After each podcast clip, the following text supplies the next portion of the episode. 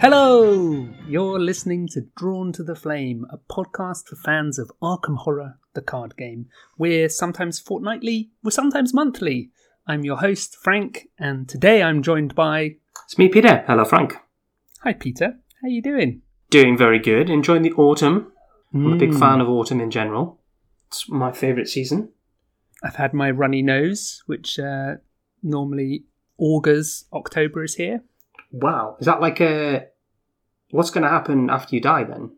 Oh, no more autumn. Wow. That's Just a, permanent winter it's a around the world. heavy responsibility, I guess. Mm. Mm. So, what are we talking about today, Peter? We've got another one of. Do we have an acronym for the my provocatively Peter's provocatively named episodes? Peter's provocations. I don't know. Yeah, I don't know. I don't think we do. So I, I called this episode "How do I even pick these splash cards anyway?" Which I love. Yeah. Yes. And just the one gutting thing about this is we weren't doing this during Innsmouth because I feel like Splash and Innsmouth would just there'd be a real. We're a little bit late, but anyway, it's still Yeah. worth it. I, I kind of wish I'd like it to be for pure clickbaitness. It should be more aggressively titled, so something like "You don't even realize you're picking splash cards wrong" or something like that, Okay. Yeah. just to get people Listen, riled idiot. up. So that, yeah, listen, idiot, Yeah. you don't know how to pick splash cards. You've gone too far there, Frank. the ten mistakes noobs make in picking splash cards. I think we're getting there. We're getting there. We'll workshop Yeah. it a bit. I don't think we've got ten is the problem. no, any number is a bad idea because we don't know how we're going to end up with this. Yeah. So uh, we're talking about Splash, and what we love to do at the start of these is define our terms. I love that in the notes, little uh, inside insight for listeners here, you've written clearly defined terminology, but then you've not actually put any definitions in. was that So- was on you? oh, I have to come up. yeah, that's it. Just just Frank Yeah. clearly dem- defined terminology. Yeah, well, I'll tell you what jumps out to me. So, um, just before we recorded this episode, I was having dinner with my lovely wife, and she said, "What are you going to record?" And I said, "We're going to talk about off class." And she said, "What's that?" And I briefly explained that most investigators have a faction that they belong to, even if it's just a nominal belonging to that faction. Their card does have a color, and an off class is them taking cards that don't belong to that color. And I think that's similarly what a splash card is, isn't it? It's Well, drawing yeah. from somewhere else in the color pie. Can, can, can I can I read something? I didn't have this open, so Hmm. I've just pulled it up now. I first heard of the word splash used when I was playing Magic the Gathering. I Mhm. don't know whether it that's where it originates. I feel like it's been in use there for quite some time, but get start, get my best best man voice ready.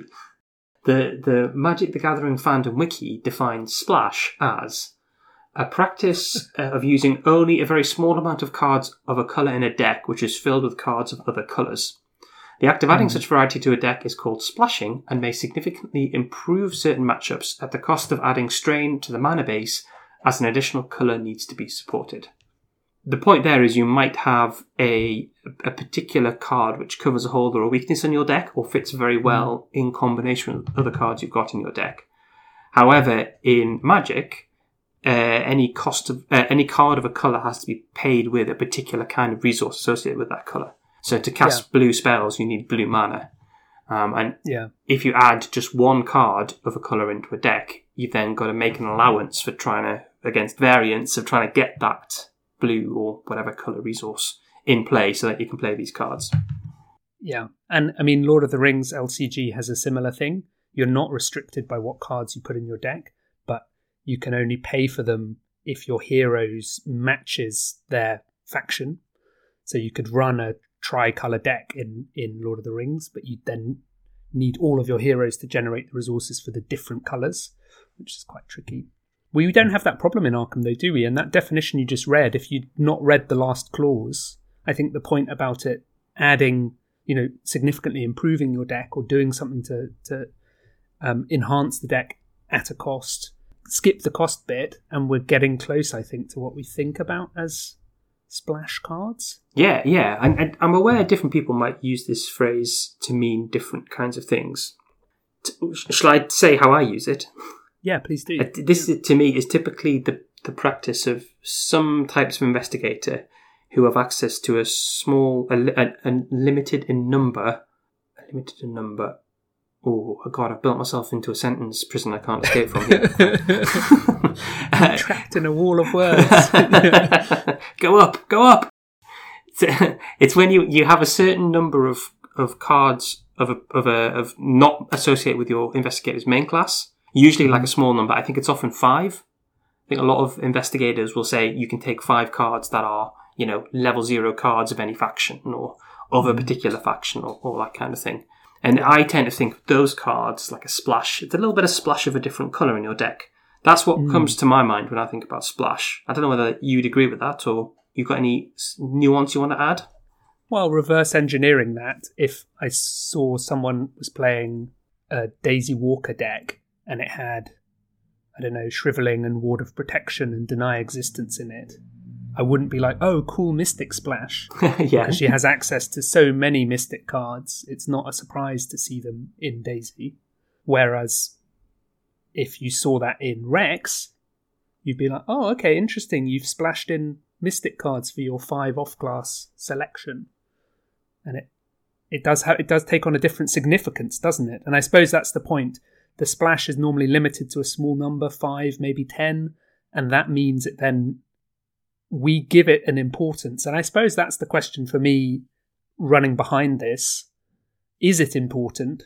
And if it is, how do we make the most of that importance to build the best deck or a, a deck that's really does something with that opportunity? Yeah, yeah, that's that sounds great. Uh, let's be specific. Let let's pick. We've got two two bands of investigators that I think of when when we talk about splashes. The mm. first is the the Dunwich investigators, and all the Dunwich investigators can take level one to five of their main class, and they can take up to five level zero cards of any faction, and mm-hmm. each card can be of a different faction. You're not limited in those cards at all. And the second one, and people may realise the significance way ahead of this, is the Edge of the Earth investigators, who all have mm. a similar style of deck building, where they have a main class from which they can build their deck and take any number of level zero cards, and then a class they upgrade into, where they can take five cards at level zero, and then any number of cards in that same faction at level one plus. Mm. Yeah. So it's weird talking about it, what we just said, it's like a small amount of a different colour, because over the course of a campaign, your deck is going to become more wet, I guess. it's going to have more of that off class colour in it, Really right? Splashed, yeah. Yeah. That's absolutely right. And then. I think there's, the ha- there's a handful of other ones. You, you've made some notes here, Frank. Yeah, so Marie and Finn can take five Seeker, Seeker Survivor level zero cards. So they've got a choice. They're not as broad a choice as the Dunwich investigators, but they do get five. Carolyn is wild. No one else has deck building like Carolyn. 15 level zero to one Seeker or Mystic. So already we've got like an increase in XP level and limited to two factions, but much more than the five. So she's quite an outlier for me, and I think probably I'm not going to think too much about Carolyn in this invest uh, in this episode because she's such a strange beast. And then, of course, there's also the investigators we've seen that get to choose their secondary class. Yeah. So Tony, Mandy, and Gloria, because it, it's a secondary class, it's ten cards. They get a choice, and I don't think of that as. I suppose it's sort of splashing, but it's a significant enough chunk that I think it's probably safer that we don't include them for this for the purposes of this discussion. What do you think? Yeah, that's fine. I think what we're going to talk about may broadly apply to them. I mean, I know hmm. whenever I've built out of those decks, I pick the the one faction that's got a good couple of cards in that I really want to include, and then hmm. pick some other ones. I guess maybe what we're going to go on and say will will apply to them as well. Um, we can hmm. we can see. Yeah, I think there's some things that that that touch on the same thing. But yeah, so so Splash is limited number, probably five to ten, and just from those examples, we see that it doesn't necessarily open you up to every single faction. It could only open you up to one faction, like the Edge of the Earth Investigators. You can just take five cards from the faction that you're going to upgrade into. which is sort of interesting. I'm just going to pause us at this point as well and say, I mean, amazing timing from us, but for people who also listen to the Mythos Busters, curse their name forever, a recent episode of theirs was on what cards you want to get from a faction if you're using it as your off class. So, for instance, Guardian in Skids O'Toole, what does Guardian bring to Skids that he's not getting from Rogue? And they they went almost card by card. You know, what are the good allies that you can take as an off class? What are the good weapons you can take as an off class? This episode is not going to be like that, but hopefully it will be complementary. So if you want to think about it more card by card, you could go listen to the Mythos Busters. I can't believe I'm recommending that, but there we go. And if you want to be thinking more about maybe the principles behind splashing or just uh, giving you a new angle to approach a particular investigator, hopefully we'll do some of that here. Yes. So, Peter, what should I think about when I'm picking a splash card? it's a, it's a good question, Frank. Thanks. the first thing I've, I I've can't written, claim credit for it because you wrote it. the first thing I've written in the notes is is let's go right back to basics uh, and talk about another another term I first heard through Magic, which is the color pie, Mhm. which is is a phrase for identifying particular mechanics that sit within different factions. Mm. So, you know, at, at a very basic level, you could say Guardians fight, Seekers find clues, Rogues evade, Mystics use their willpower, and Survivors do weird stuff and don't die. Yeah. but they all have particular mechanics associated with their card pools. And I guess crucially, particular mechanics that aren't associated with their card pools that Mm. other factions could bring into their um, c- can bring along with them if you're able to include them. Mm, yeah. And I think as the game's gone on, what we've also seen is that most factions can do most things, but certain factions do them better as well. So, you know, you can find card draw in every single faction now. But say you're comparing Glory in Guardian with Lucky Cigarette Case in Rogue, you know, Glory is only going to get you a couple of cards in the game. Lucky Cigarette Case, in theory, is getting you a card every turn. So it's not that card draw is limited to only Seeker, it's just that certain factions do it better or offer it in a different way. So I guess that would be my first bit of advice then. If you're going to bring in something of a different faction, bring in what that class can do efficiently. Mm. I don't think anyone is is going into say a seeker to get like a load of economy cards. If you had the option, you'd probably go back into like Rogue Mm. or going into Guardian to get clue finding cards. Uh, of course, Yeah. you know, there's always going to be situations where that's what you want to do. but, you know, at a very broad level, you want to look at other factions to cover the weaknesses you've got on the main faction, in your main faction, and to kind of just accelerate the efficiency of what you want to do. I know, like, when you build, say, Finn, a lot of people want to build Finn as a, as a kind of hybrid clue getter and evader. So there's there's some really good cards you can bring in in Seeker for his off class picks, which which really bump up his ability to get clues. So things like fingerprint kit, deduction, those kind of cards. hmm If you're less worried about clues, maybe you want to enhance his ability to survive the mythos phase. You look at Survivor potentially, and you might be looking at I don't know Cherished Keepsake or um, Pete Sylvester. It's a really nice example. And I think the other thing that came up out of this for me as you were talking as well is that you can always go back to your main class and compare how you do that in your main class. So, you know, for the example of surviving the mythos, ooh, Finn can't even take cheat death because he can't take level 5 rogue. yeah, yeah. So, you know, maybe he's thinking about that liquid courage, but not liking the idea of the willpower test and thinking, okay, you know, yeah, exactly. A keepsake might just be a lot easier for me, or a perseverance or something like that. I'm just going to cancel the, the damage and horror when it is going to kill me rather than worry about trying to mitigate it in a slower way. That taking the comparison back to how does how do I do this in my main class and can I do it more efficiently with my splash? Yeah, yeah, and, and I remember when we wrote a we wrote an article about deck building years Mm. ago, um, and we did did we make Rex and Zoe? Were the, those the two we picked? Yeah, seems weird to have made Rex, but yeah. Yeah, yeah. when I looked through the, the cards we used, I, I haven't looked at it in a while, but so many cards on that list, you can't use them the same way anymore. We're like, oh, you should think about taking Dr. Milan because he's pretty good at making you some money. Yeah. Or, or like Machete. It's very, it tends to be an extra damage all the time. Yeah. How the game has changed. We were innocents back then. I know, I know. But I'm sure we mentioned in the article like the, the fact that you can you can flavor a lot of the deck by looking at those um, those off class picks. And I think Mhm. if we go back to the the Dunwich Gators, Jenny's a great example of how you can use those off class cards to really steer her in a particular direction. Mhm. You can really Yeah. make a cluey Jenny by by going into Seeker heavily with your your bonus cards. You could make a more fighty Jenny by going into Guardian more.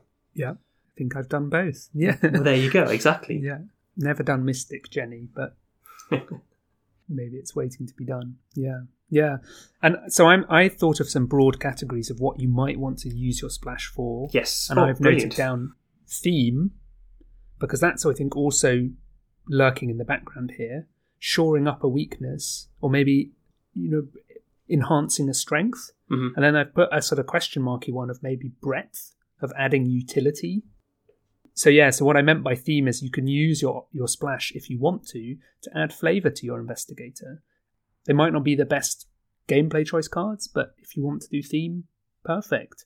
And your splash adds those little sort of storytelling moments. It's the same with, you know, the Dark Horse Jenny build, slightly mechanically powerful, but but also it's this idea that like she can turn her hand to everything. She is a bit of a dark horse.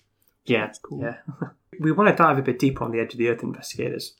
But what kind of cards do you find yourself reaching for when you're looking out at faction cards? What's like a really like, you know, I've got, I could put any a card of any faction in my deck. The old um, Patrice makes perfect question. I've taken versatile and I've added a card Yeah. to my deck. What, are the what are the card? what is that one card? Do you think? What are some really good options for that? Mm. Yeah, and I point people towards that Mythos Busters episode where they did explore it in a lot of detail. I think it was really interesting to hear their exploration and then see does that chime with me? I think I would find myself going towards some of the cards you've mentioned, like your Vicious Blow or your Deduction. Yeah. They're the cards that, you know, skill cards that enhance the tests that you know you're going to take anyway. Yeah. I also find I'm very fond of cancellation Yes. because it gives me that. Me- I think at heart, I'm a control player rather than an aggro player to use the magic arch- archetypes. Yeah. But I love that idea of you know if I can if I can control the mythos, I get a free reign to do what I need to do in the investigation phase. So cancellation, whether that's ward of protection or deny existence, which I know I've mentioned earlier, and I think also something like working a hunch or drawn to the flame. I don't know if you've heard of that. It's a mystic card that gets you clues. Oh, it seems pretty good. Cards like that that just I'm- feel like I'm slightly repeating myself. They do something very efficiently, very well hmm for, for what they do. Getting clues is you're normally going to need to do that over the course of a campaign. So having more ways of doing that is good. I was thinking back as well. I remember thinking splashing in really reliable weapons. I remember doing that in Dunwich a lot. It's like, what am I pulling in? You know, whether that's fire axe in Rex or machete in Jenny. I'm going to bring in a weapon I know is just going to do the work for me. And I'm I'm talking here solo as well because I need I need my investigator to be able to do everything. So I'm going to use my splash to bring some consistency to what I'm doing. What about you? What what jumps out for you? I mean, Ward of Protection jumped out to me, almost top of the list. I think your your you mentioned deduction, which absolutely would be high on my list. But I've often thought in the play where you take fingerprint kit, Mhm. which is almost like three deductions together, Yeah. and it kind of brings me on to something else, which I, I find interesting when we're talking about splashes, which is how do you get the most bang for your buck for those cards you're bringing in from other factions Mm. like like you know fingerprint kit is is more limited in a way and much more expensive than deduction so you got to pay Mhm. four but you do pay four and an action play it and then you get the three you've got the three deductions there right you just you got to Yeah. use them over three turns but I think it, it, it's a, it's a real like if I was if I was only had a limited amount of Seeker cards to bring in, I'd potentially look at that like longer term boost rather than rather than a, a deduction, unless there is some other mitigating reason why you might want to do that. You see what I'm trying to say? Yeah, yeah. And I, I actually, I was just thinking as well, if you're not going to be able to upgrade those Seeker cards, maybe you want to splash in the fingerprint kit so you get the most value out of that because you're not going to go to deduction two at some point. Not that you need deduction zero to go to deduction two, but Yeah. just it's like this is going to give me my three deductions for the cost of four resources. So for say for Monterey Jack, I know that I can buy deduction two down the line, but I can't. There isn't an upgraded fingerprint, so I'm going to start with the fingerprint now and add that consistency. Am I Well- getting that right? Yeah, he's Rogue into Seeker. so Yeah, he yeah. Five, five Seeker off class. But I think that, that, that you've made a, you've made a good point there, and especially in Rogue actually, because you find Rogue they start to get lots of like high experience cards, which which have really big effects.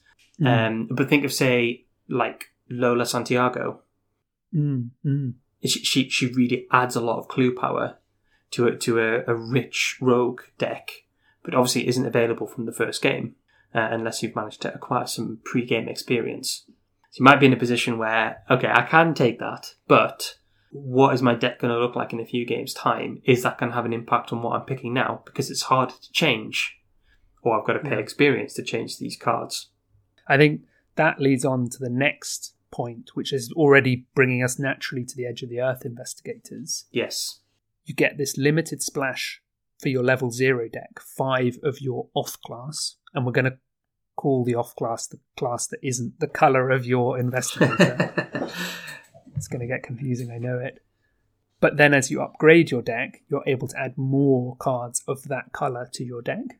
And so, do you want to ring fence that five off class splash as these are cards I'm not going to upgrade because I only get one chance to dip into the level zero pool, yeah. as it were, unless you're using some shenanigans about changing those cards or something like that. I think that's a really challenging question for me, and I don't think I've ever quite settled on it. It's what it's making me think is, which is something I do more and more now anyway, sketching out what I'm going to upgrade into, Yeah. having that sense of the first 20 XP. I might not know exactly what cards I'm going to remove, but just saying, right, by 20 XP, these cards are going to be in my deck. So just checking that what's there in the level zero deck will complement where it's going to get to. And I think Edge of the Earth is especially tricky for that, seeing as I mean we mentioned earlier the color pie. Hmm. Every every investigator in the Edge of the Earth is upgrading out of things that their deck can do efficiently to begin with, Mhm. and you've got it's, it's a really interesting tension between what what is my level zero faction bringing to the table that is going to stay with my deck through most of the campaign because you're unlikely to have enough experience to upgrade every card in your deck, right? Yeah, well, hmm, yeah. Carry on your point, but yeah. you disagree with that? I, yeah, I want to issue a retraction when I can. Okay. To what I've Do you want to finish your point? No, okay, I've that's said right. before. yeah, so so you- you've got that tension between this is what my level zero cards of my own faction do. This is what my upgraded cards of a different of of my splash faction or secondary faction can do. And finally, these are the cards at level zero I want to put in my deck that don't sit in that upgrade route, but cover weaknesses at the level zero point that my mm-hmm. main faction level zero cards can't cover. Yeah, or not. If they don't cover weaknesses, they accentuate strengths Yes. at level zero. But if you're upgrading out of those strengths into something else, do they stop accentuating? It's a it's a minefield. Yeah. So my retraction, as we did the first looks for Edge of the Earth Investigator expansion for players, one of the things I said was I'm thinking about these Edge of the Earth investigators as their upgrade class. That that's their main class, and that they have this generous splash of whatever the color on their investigator card is. And since saying that, we've played with some of these investigators, and I reflected that even at 29, 30 XP, the deck still is primarily the color that they come in. So I built a Lily deck at 29 XP, no, 19 XP for Lily.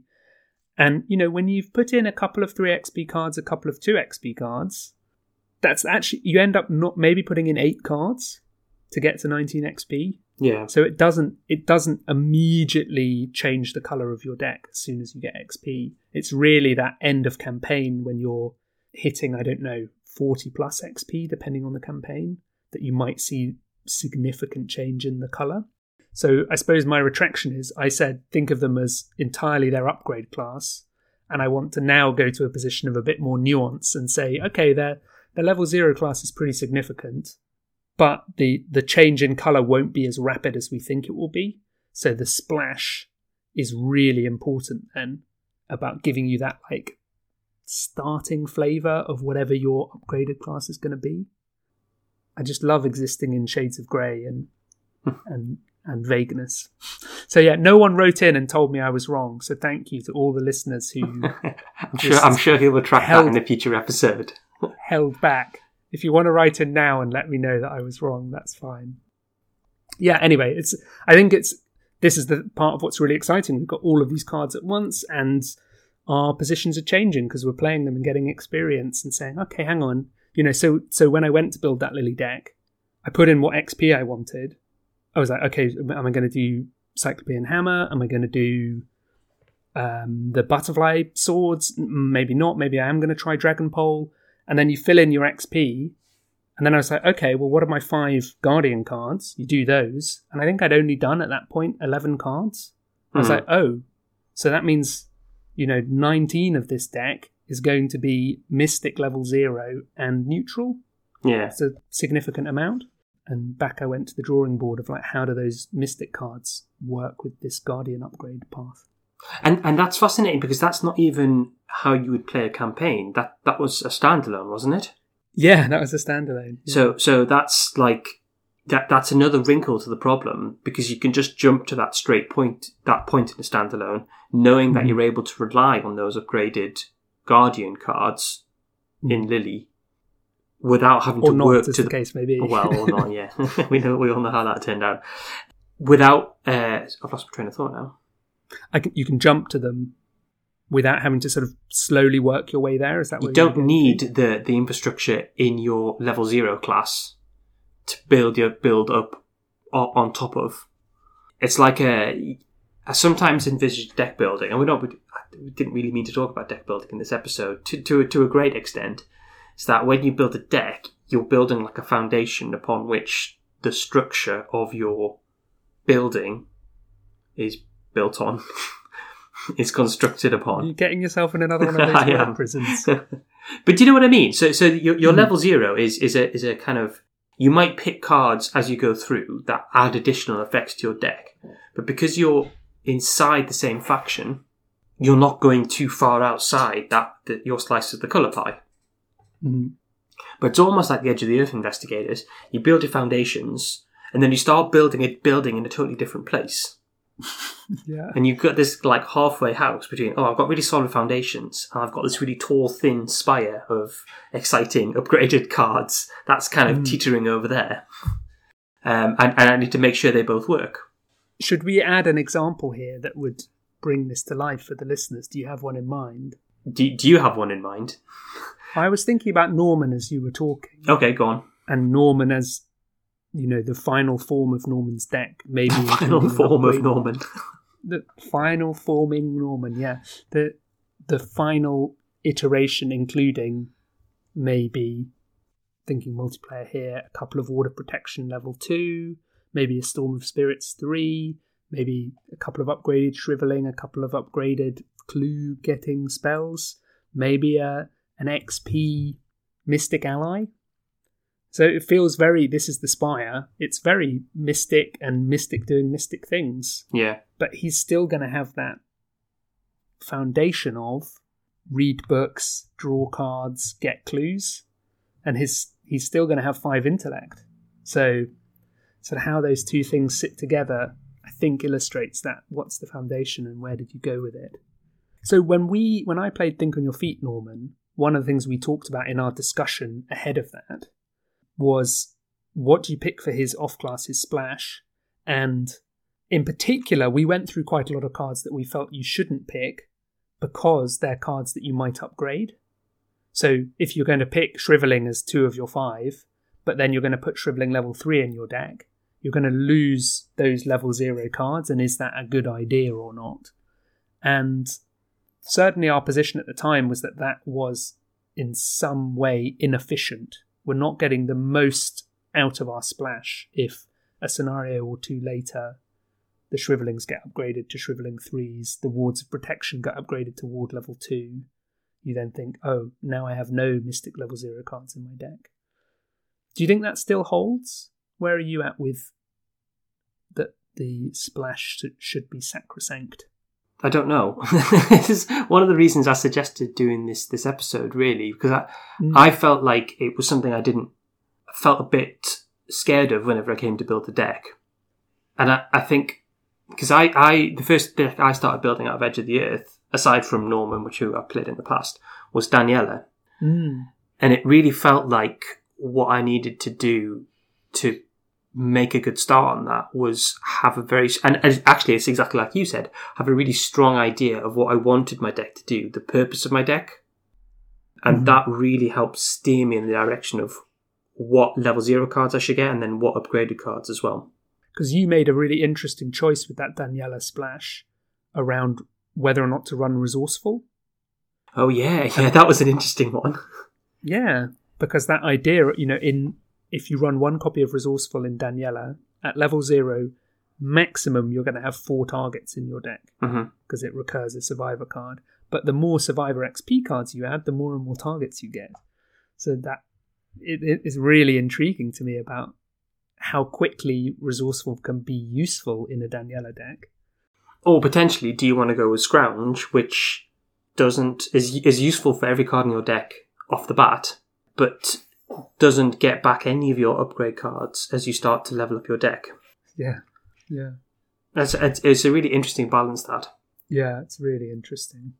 And that that that that decision of, you know, should we should we go to a? Um, oh no, we've got one other thing I want to cover first, and then we can talk about some some.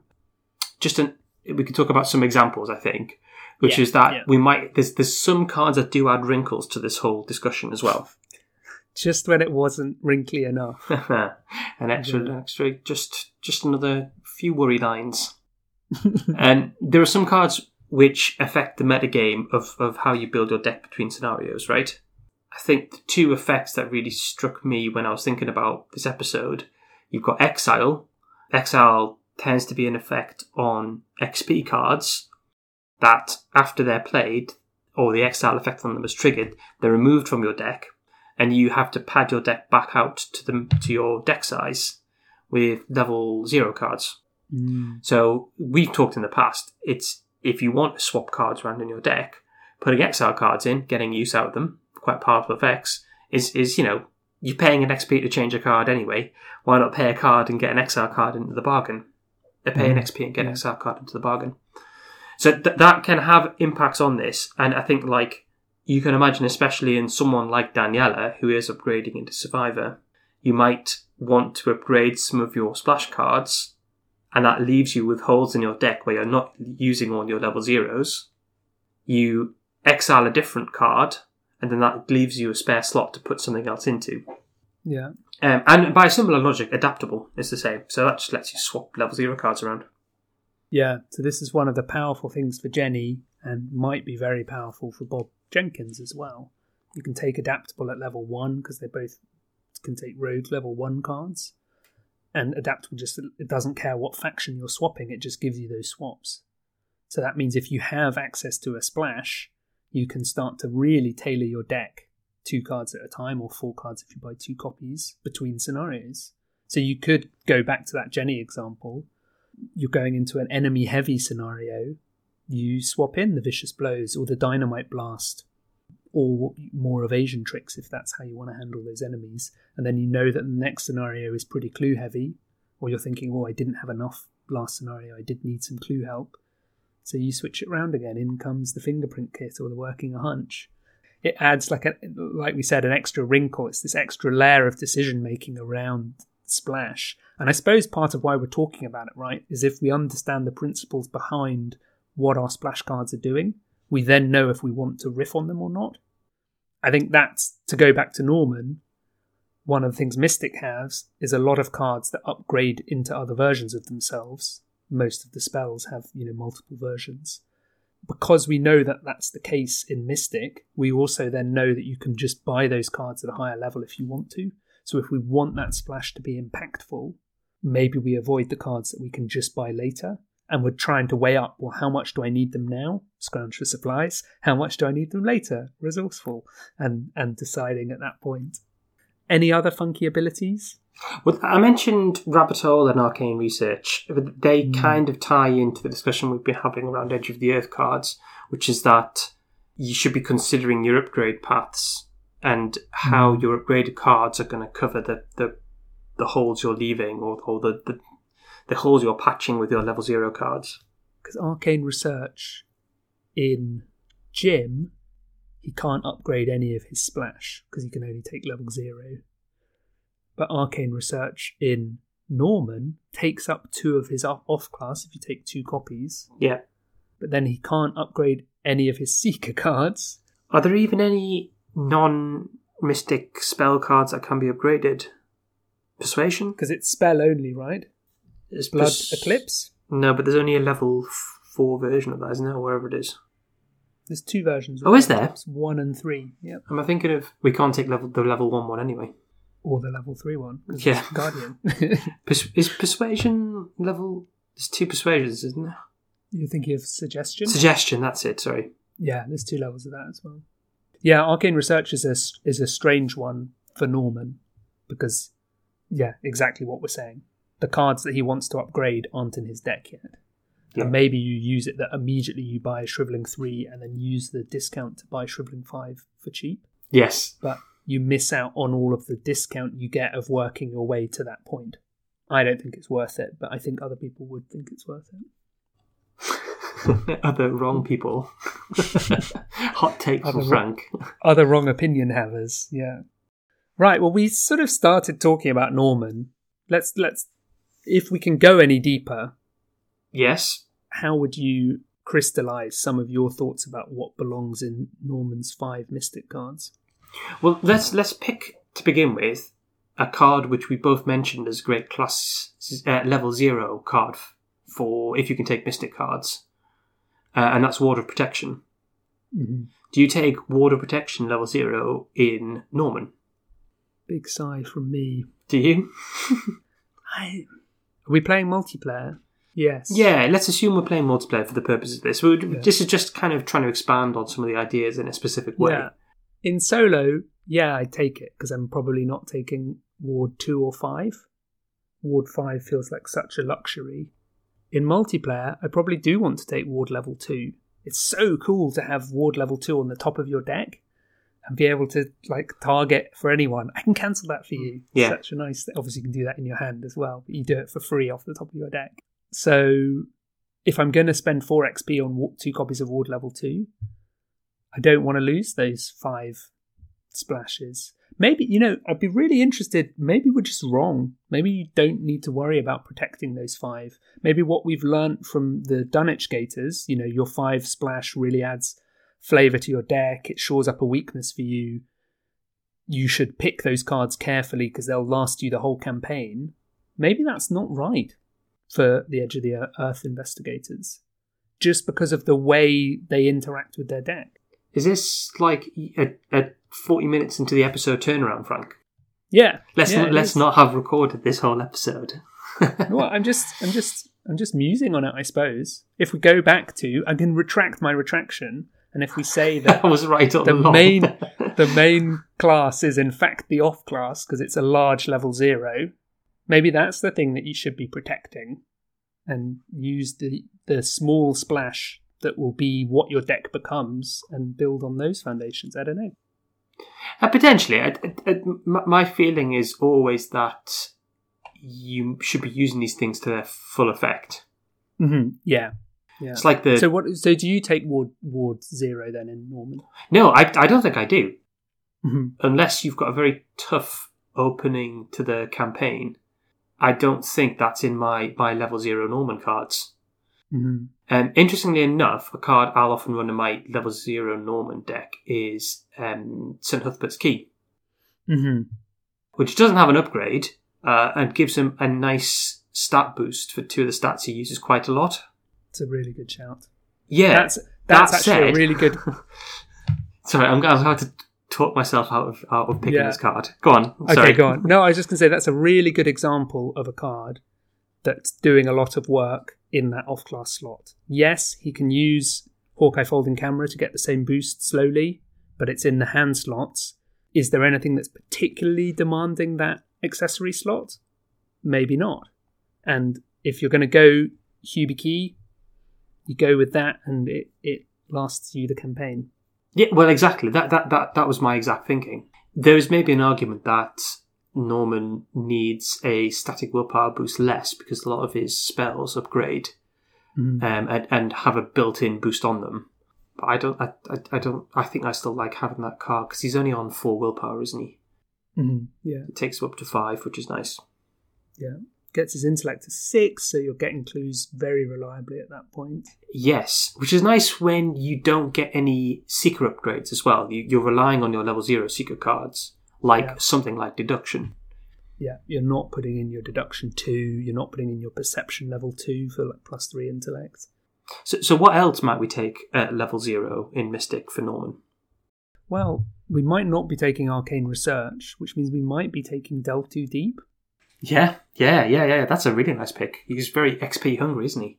If you're XP hungry, why not grab delve too deep and, and start delving? Particularly if you're playing delve off the top of your deck for no resources. It's nice, you know, it costs something. And then the other thing I think in terms of that event no XP version is the Dream Eater spell event suite. So adding his four willpower so he can spectral razor or ethereal form, even read the signs if you wanted more clue acceleration. I think he can make something work out of that as well. If he gets them at a discount, that's no bad thing. One of the things mystics can do, well, that's in their color pie, as you said earlier, is using your willpower to do things. So it just broadens out Norman that he's not just all about clues at level zero. He maybe has a few different tricks up his sleeve. That's what I'd leap to. Anything else left for you? I can't think of anything in particular that I would be I'd be clamoring to take. Promise of power?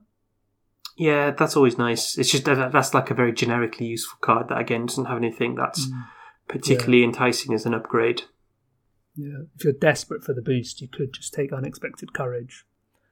And you know, we've said many times before about how much Norman does or doesn't like skills in his deck. So, Oh, should- there is another wild thing you can do with Norman: go on.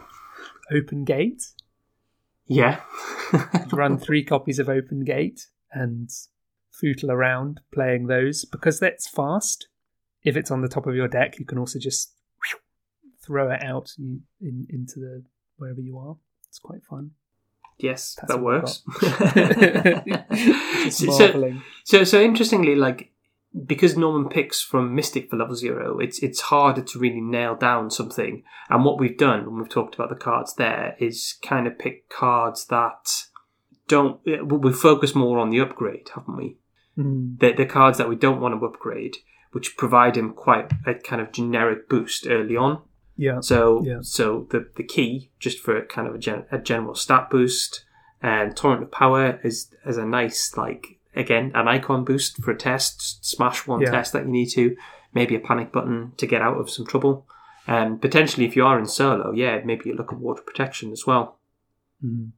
What happens if we turn our attention to, to say Bob? Then I know you've you've spent quite a bit of time with Bob so far, um, and Mm. I've, I've seen him in action as well. Mr. Bob Jenkins. Do you want to pull up your just? You can put this bit out, Frank. Do you want to pull up your Bob deck and tell us what you put in level zero on that one? Oh, don't even need to pull it up, Peter. It's pulled. engraved in my brain. Yeah. Oh, right. you don't even need well to refer to chuffed it. with my splash. Yeah, yeah, yeah. No, that was I was really pleased when I came up with it. So I put in. I'm laughing because um, ready. Brace yourself, listener. This is my five rogue level zero cards in my Bob deck. Two copies of Lone Wolf. Any solo player worth their salt puts Lone Wolf in if they can. Yeah, It's a very good card. Two copies of Dario El-Amin. that guy. That guy gives you Everyone willpower and intellect boosts if you're at 10 resources, and as an action, you can get two resources if there are no enemies at your location. More economy. Quite an odd ally choice, But I my thinking was I like the stat boosts. I like the money because I was running a rich Bob deck, which we've mentioned on the cast before. And my other thinking was I'm going to have action saved from my item action. So I'm going to have weirdly maybe a bit more time to use that Dario action. And it proved absolutely to be the case. And once you hit that 10 resources thing, you're really singing with that deck. And then the final card was one copy of Breaking and Entering. Oh, interesting. Two cost event. Add your agility to your intellect to investigate. If you succeed, automatically evade an enemy at your location as well as getting a clue. Does not provoke attacks of opportunities. So I like that card. One, it's a way of handling getting a tough clue in the similar way to Intel Report, but it's also so it gives you that nice boost to get a clue, plus three, factoring in any other boosts you have as well. And it also gives you a way of handling enemies, and it compresses it all into one business. So you don't have to do I need to evade this enemy, then get this clue, then get out of here. You just grab the clue, leave. And it has done a lot of work. A lot of work is a really good solo card. Anyway, that's Solo Bob. So I don't know if we can really learn anything from that for Bob in general. No, I, I think again that's interesting. Uh, It, you again you had quite a clear vision of what you you wanted your deck to do. Mm-hmm. There was this big money Bob, and y- your picks for a large part have have kind of have reinforced that. You've gone for Lone Wolf, which is a great level zero card. That's like that's kind of the rogue, maybe the rogue equivalent of um, Ward of Protection, especially if you're in solo. If you've got access to to Lone Wolf, it's just great. makes you so much money over the course of the game. Yeah. And what was the second one again? It was Dario. Dario. Yeah, exactly. Yeah. So again, feeds into the having lots of money, Mhm. and is a great way of just tapping to get money. Right? Two free, two free money a turn. Well, no, not two free money, but two money a turn. Yeah, no such thing as free money apart from Lone Wolf. Apart from Lone Wolf. Yeah. Yeah. So again, I think that's interesting. It it it, it kind of reinforces, I think, what we've been saying. Having an idea of where you want your deck to go is important. Yeah. Yeah, I think so. And I think maybe it's also worth thinking about notable omissions there. None of them are items, first of all. So they don't, none of the choices synergize with Bob's ability. I took a load of survivor items Rabbit's Foot, Cleaver, the 0.18 Derringer, Schoffner's Catalogue. So a lot of survivor items. And the plan was to buy rogue big ticket items with my XP, including Lucky Cigarette Case 3. So, you know, I think one of the one of the good options for Bob might be Lucky Cigarette Case, but instead I put Rabbit's Foot in that slot. And it really emphasized for me that weird change that he goes through from getting cards for failing to getting cards from smashing tests and how how his deck sort of goes topsy turvy. That's interesting. It's really interesting. It's, isn't it cool? Yeah, yeah. I would be tempted now with adaptable, now that I've running more things that give me lots of resources, to maybe adaptable into something like the favors, and I could just pay to do the things I need to do, given how rich the deck runs. Yeah. Or even ad- adaptable into, say, a sleight of hand to get more value out of some of those big items. So if I am about to play uh, a weapon with ammo, I sleight of hand it in first, get a few shots off with it, and then play it using Bob's action. Maybe that would be overkill, but I think that could be really fun as well.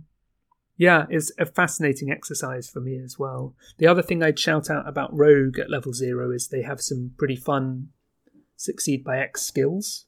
So your quick thinking, your watch this, they were nearly in the deck for me. Right. As Just, you know, reliable skills that I've often played to the end of a campaign, keeping those cards in my deck because even as the deck around it gets stronger and stronger, those cards just you know they they become more reliable because you're higher at your test threshold, so they're more likely to fire. All of that kind of thing. You know, once your stats are really high with a lockpick, say, chucking in a quick thinking and getting an action as well is glorious.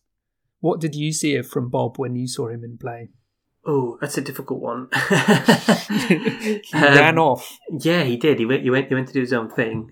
Well, we found his money quite taxed, didn't we? It would have been nice. Mm. He, he spent a lot of his early game um, helping everyone else get set up, um, Yeah. and then didn't necessarily have the, the raw resources to, to, to get all of his stuff singing.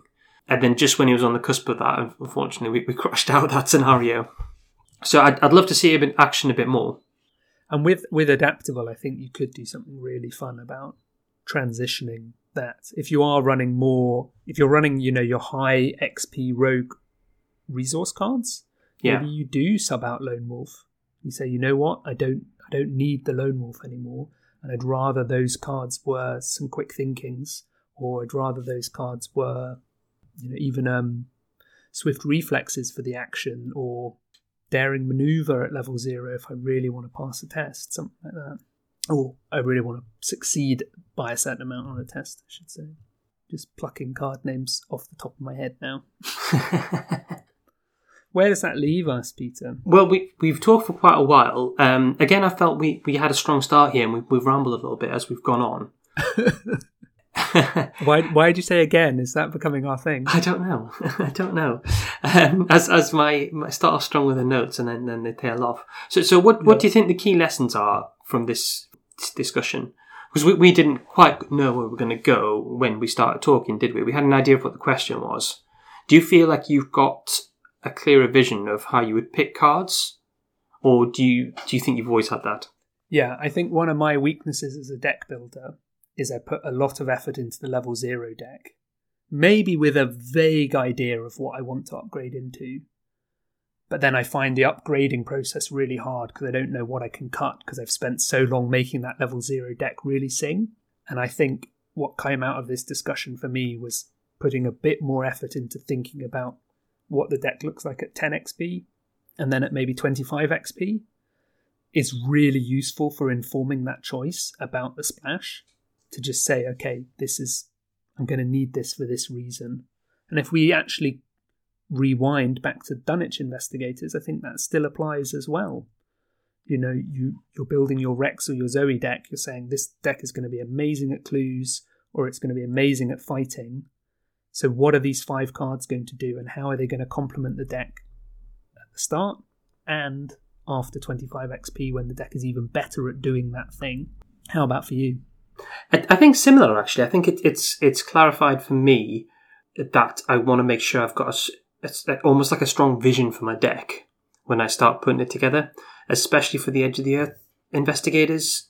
I think understanding the role those five cards play in your first couple of scenarios, how they tie into the vision of your deck, is really key. I, I don't think it's I don't think it's easy, and I don't think I don't think we've we've really kind of gone that far deep into the topic. To be honest with you, there's a mm-hmm. lot more that mm-hmm. could be said.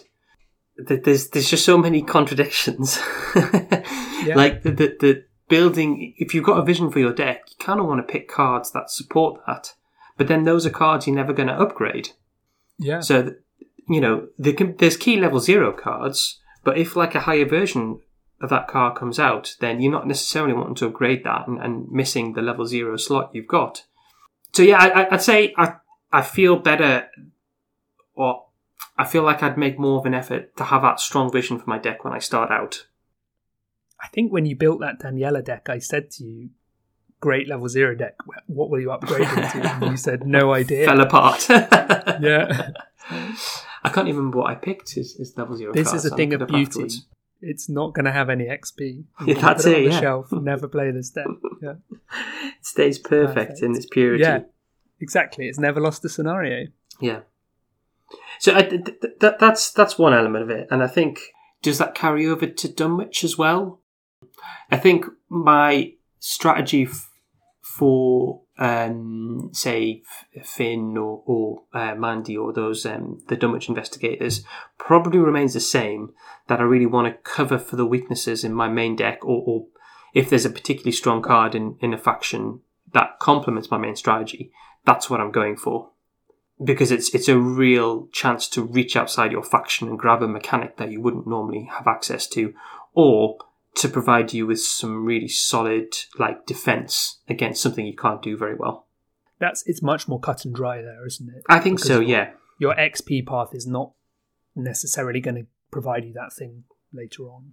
yeah, yeah.